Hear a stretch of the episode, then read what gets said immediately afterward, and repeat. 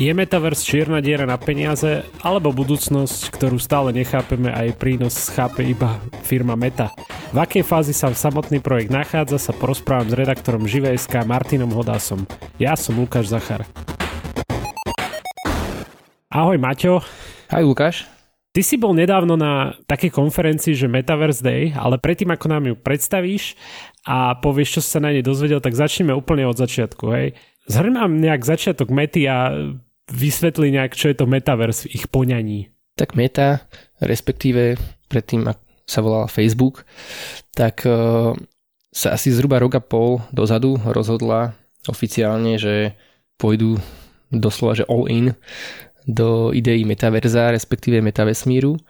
Uh, no a veľmi skrátke sa dá povedať, že to je akýsi obrovský virtuálny svet, ktorý by bol ako si E, nie je úplne, že dvojičko toho reálneho, ale proste svet, ktorý by e, fungoval paralelne s tým reálnym a v ktorom by bolo možné robiť strašne, strašne veľa vecí tak, ako aj v tom reálnom. Že napríklad môžete v tej virtuálnej realite alebo rozšírenej realite ísť niekde na koncert alebo na pracovné stretnutie, e, stretnúť sa s kamarátmi, hrať hry a všetko možné proste, čo môžete aj v realite a môžete to robiť doslova proste e, z gauča alebo zo sedačky od počítača. Ty si to vlastne vo svojom článku opísal tak, že keď si predstavíte film Ready Player One, čiže niečo také, hej, si má človek predstaviť. Áno, to je v skratke asi taká naj, najbližšia predstava toho konceptu, že ako by to mohlo fungovať, alebo že čo je za to celou ideou.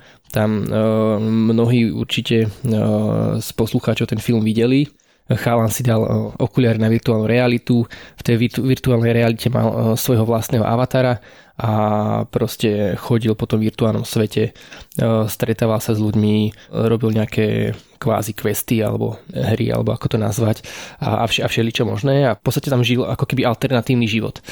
Tá idea metaverza je v tom koncepte veľmi podobná, akurát to nie je možno skôr o tom, že žiť nejaký alternatívny život, ale skôr tam uh, robiť tie reálne veci, pod svojím menom, ale napríklad ísť do práce bez toho, aby som musel eh, dvakrát denne stráviť hodinu v zápche cestou tam a cestou späť. Hej.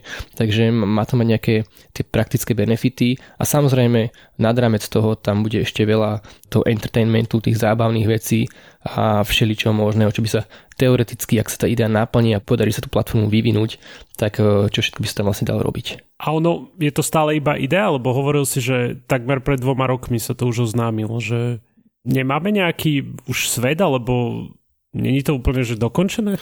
Áno, to je to, že vlastne uh, napriek tomu, že už ubehol rok a pol, tak uh, keď sa dnes Facebooku, respektíve Mety, opýtam, že ako to teda o tých skoro 10 rokov má vyzerať, lebo takú si zhruba nastavil Mark Zuckerberg predstavu, že za 10 rokov bude v metaverze miliarda ľudí, tak vlastne ešte stále oni to nevedia dobre popísať a povedzme, že vizualizovať alebo dať nám úplne že ucelnú predstavu, že ako to bude. Máme tento základný popis, že ako ten koncept vlastne má fungovať, ale stále je to také abstraktné, že stále to musíš predstavovať, že, že OK, že tak asi toto tam budem môcť robiť, ale aké tam bude prostredie, aké to bude mať e, technický základ a takéto veci, to jednoducho ešte stále nie je známe.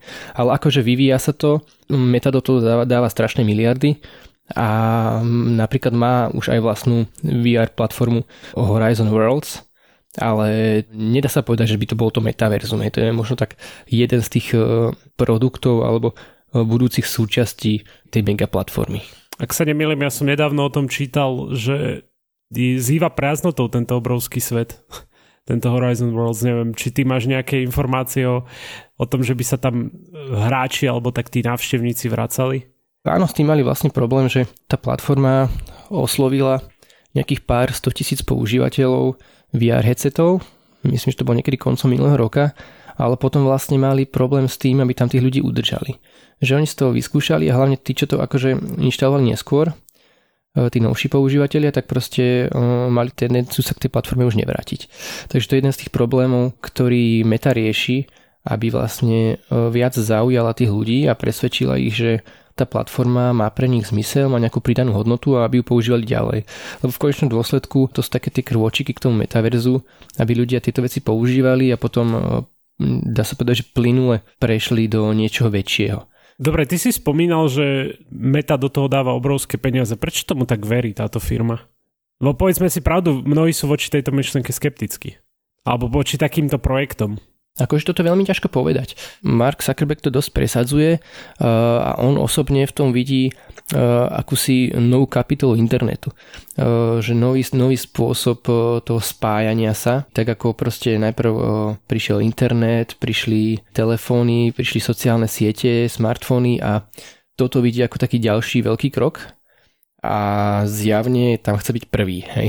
Že predsa keď máš veľkú trhovú konkurenčnú výhodu, keď na, na niečo takéto veľké, keď to správne odhadneš dopredu a začneš jednoducho ten vývoj skôr a vo veľkom a Meta je teda obrovská spoločnosť s obrovskými e, kapacitami a zdrojmi, tak e, potom oni to tak aj mi vysvetľovali, že chcú vytvoriť akýsi nový koláč a potom prirodzene budú si chcieť sami z toho koláča utrhnúť čo najviac. Hej.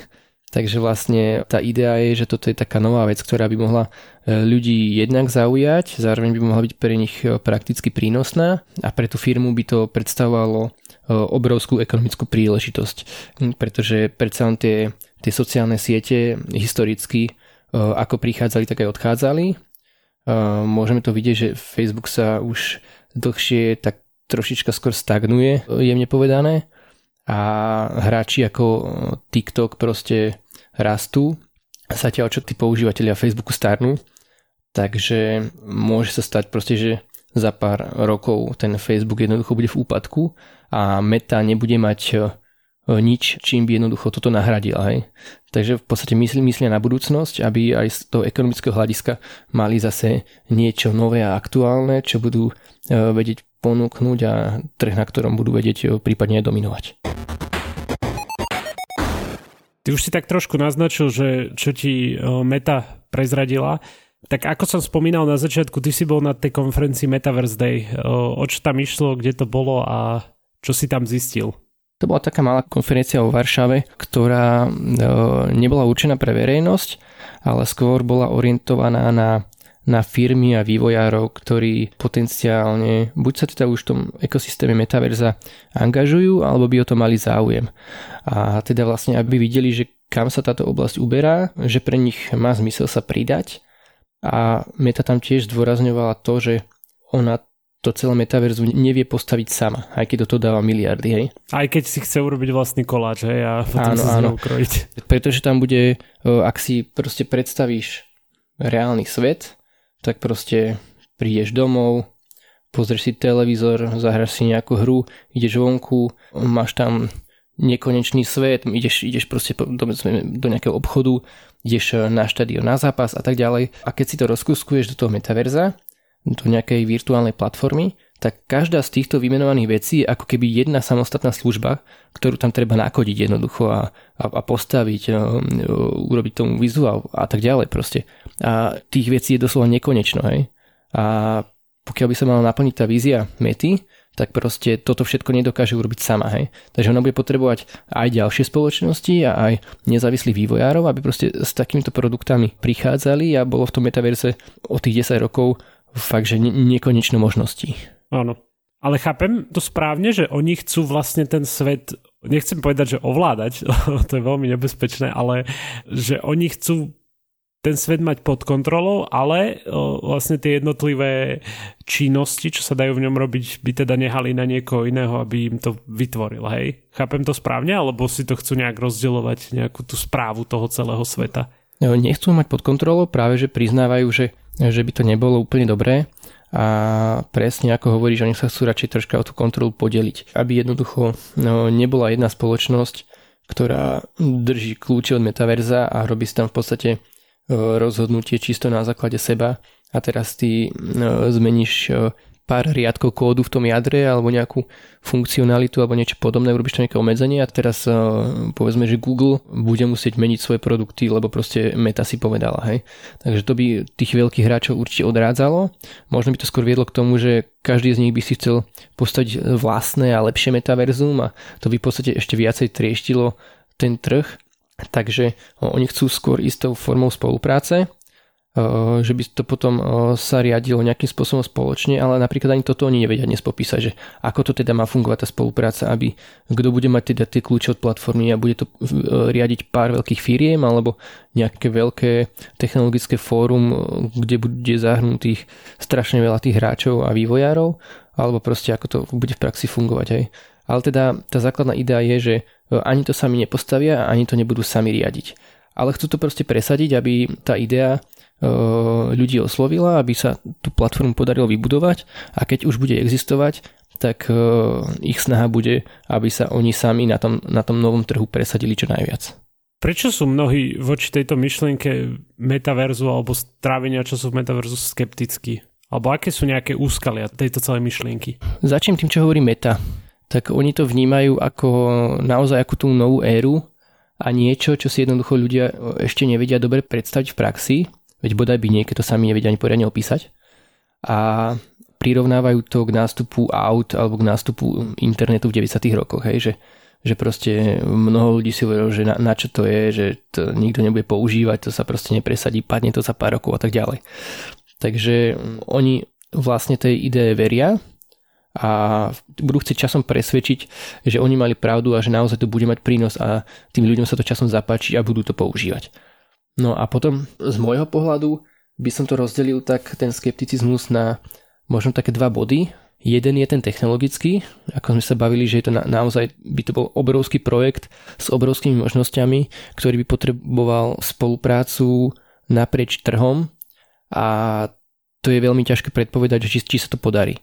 Už dnes existuje metaverzové fórum, do ktorého sú zapojené viaceré technologické spoločnosti, je tam teda nastavená nejaká tá základná spolupráca, ale to nie je žiadna garancia toho, že proste sa to podarí, hej. Takže to je jedna vec. No a druhá vec je ten samotný koncept, že či to ľuďom páči. Že napríklad dnes už vidíme so sociálnymi sieťami, ako ľudia proste sú viac na Facebooku ako vonku, povedzme, hej, a aj čo sa týka napríklad fenoménu dezinformácií a týchto vecí, že naozaj oh, niektorí ľudia by to mali tráviť oveľa menej času, ako tam trávia a oh, spôsobuje to kopec problémov a teraz si predstav, že ty oh, proste prídeš domov a nasadíš si oh, headset a budeš do večera proste zase v nejakom virtuálnom svete mimo realitu. Aj. Takže um, aj tá základná myšlienka ako taká sa mnohým ľuďom nepáči.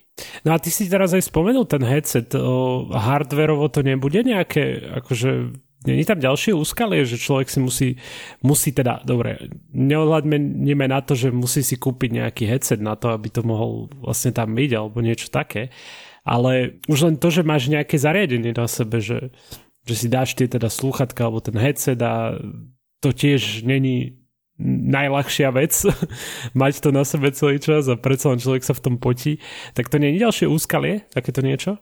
Je to ďalšie úskalie, a treba tiež povedať, že toto je oblasť, na ktorej taktiež Meta pracuje, pretože uh, herní fanúšikovia si určite pamätajú, že roky dozadu Meta odkúpila spoločnosť Oculus, ktorá vlastne vyrábala taký prvý fakt, že uh, veľmi dobrý headset pre virtuálnu realitu a dodnes tie headsety vyvíja. No a uh, napríklad ja mám doma DK2, ak ti to niečo hovorí. Nepoznám.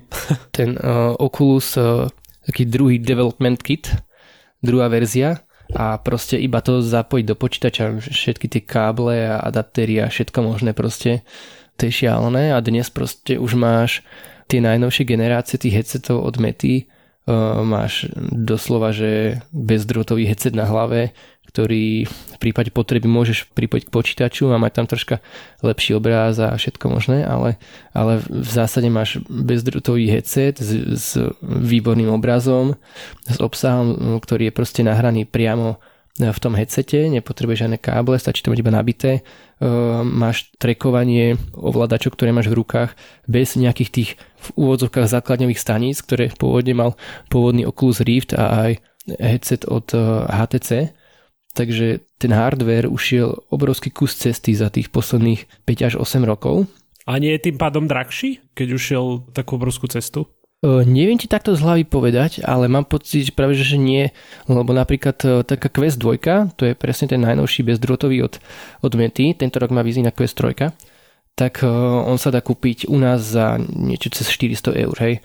A, ak si správne pamätám, tak pôvodný Rift jednotka tak bolo veľa drahší. Aj. To sme vtedy aj kritizovali vlastne svojho času tú cenu, že toľké roky sme na to čakali a nakoniec sa proste zabili takú cenovkou, že, že, že dovidenia. Hej. Takže to je, ako si hovoril vlastne o tých challengeoch pre hardware, tak toto je jedna z tých vecí, aby bol ten hardware dostupný, lebo pokiaľ sa to má tak masovo presadiť, tak to, vieš, dneska máš jeden headset virtuálny doma, hej, proste keď kúpiš si jeden, tak už si nekúpuješ druhý, hej ale pokiaľ majú byť teraz ľudia v metaverze, tak každý bude potrebovať svoj, hej. Takže proste tá cenovka nejako tam musí byť nastavená na to, aby sa tie zariadenia predávali masovo. Druhá vec je, že budú tam aj určite nejaké možnosti, ako inak sa dostať do toho metaverza, povedzme cez telefón, či už použiješ tie také lacné okuliare ako ten cardboard, vieš, že si ho tam iba strčíš pred oči a bude ti to slúžiť ako, ako taký lacný headset alebo niečo podobné, tak e, nejaké také možnosti tam budú, možno, možno to budú používať pre no, nejaké tie zaostalejšie trhy ekonomicky, vieš, kde proste ľudia nemajú tie peniaze, ale majú smartfón, tak že budú mať možnosť sa tam nejakým spôsobom dostať, alebo prípadne ty budeš mať možnosť e, si to aspoň lacným spôsobom vyskúšať a potom sa rozhodnúť, že si treba skúpiť headset. Ale aj tak, akože tá budúcnosť toho hardwareu je niečo, čo tiež Meta o, o tom viac nehovorí. Že hovorí, že budú nejaké nové generácie, ktoré budú ešte oveľa lepšie, ktoré si dnes možno ani nevieme predstaviť a ponúknú nám oveľa lepšie možnosti, ale to je zase také abstraktné, že čo si po tým, akože čo mi umožňa, ako to má vyzerať, alebo čo. Proste to je presne to isté ako s tou samotnou ideou metaverza, že tá spoločnosť to dnes ešte nevie úplne bližšie popísať. Ale keby sme sa bavili o tých konkrétnych výzvach pre ten hardware, tak okrem tej ceny, presne ako si spomenul, vlastne bude nejaký komfort toho používania. Lebo ak to máš používať hodiny, tak fakt, že nemôže sa v tom potiť, nemôže, nemôže ti to vysúšovať oči, nemôže ti to kasiť zrak, uh, musí to mať dobré rozlíšenie, aby ti to, sa ti to proste príjemne pozeralo a trávil čas v tej re, virtuálnej realite. Takže tam naozaj nielen po tej softwarovej stránke, ale aj po tej hardwareovej stránke. To bude kľúčové, že ten vývoj naozaj bude musieť ísť uh, ešte dopredu v tých najbližších rokoch. A ja viem, že tá konferencia sa tam neriešila pravdepodobne nejak uh, umelú inteligenciu. Predsa len bola to skorej taká abstraktná, ale spomenula Meta niečo s, s umelou inteligenciou? Veď predsa len teraz je jedno známenie za druhým.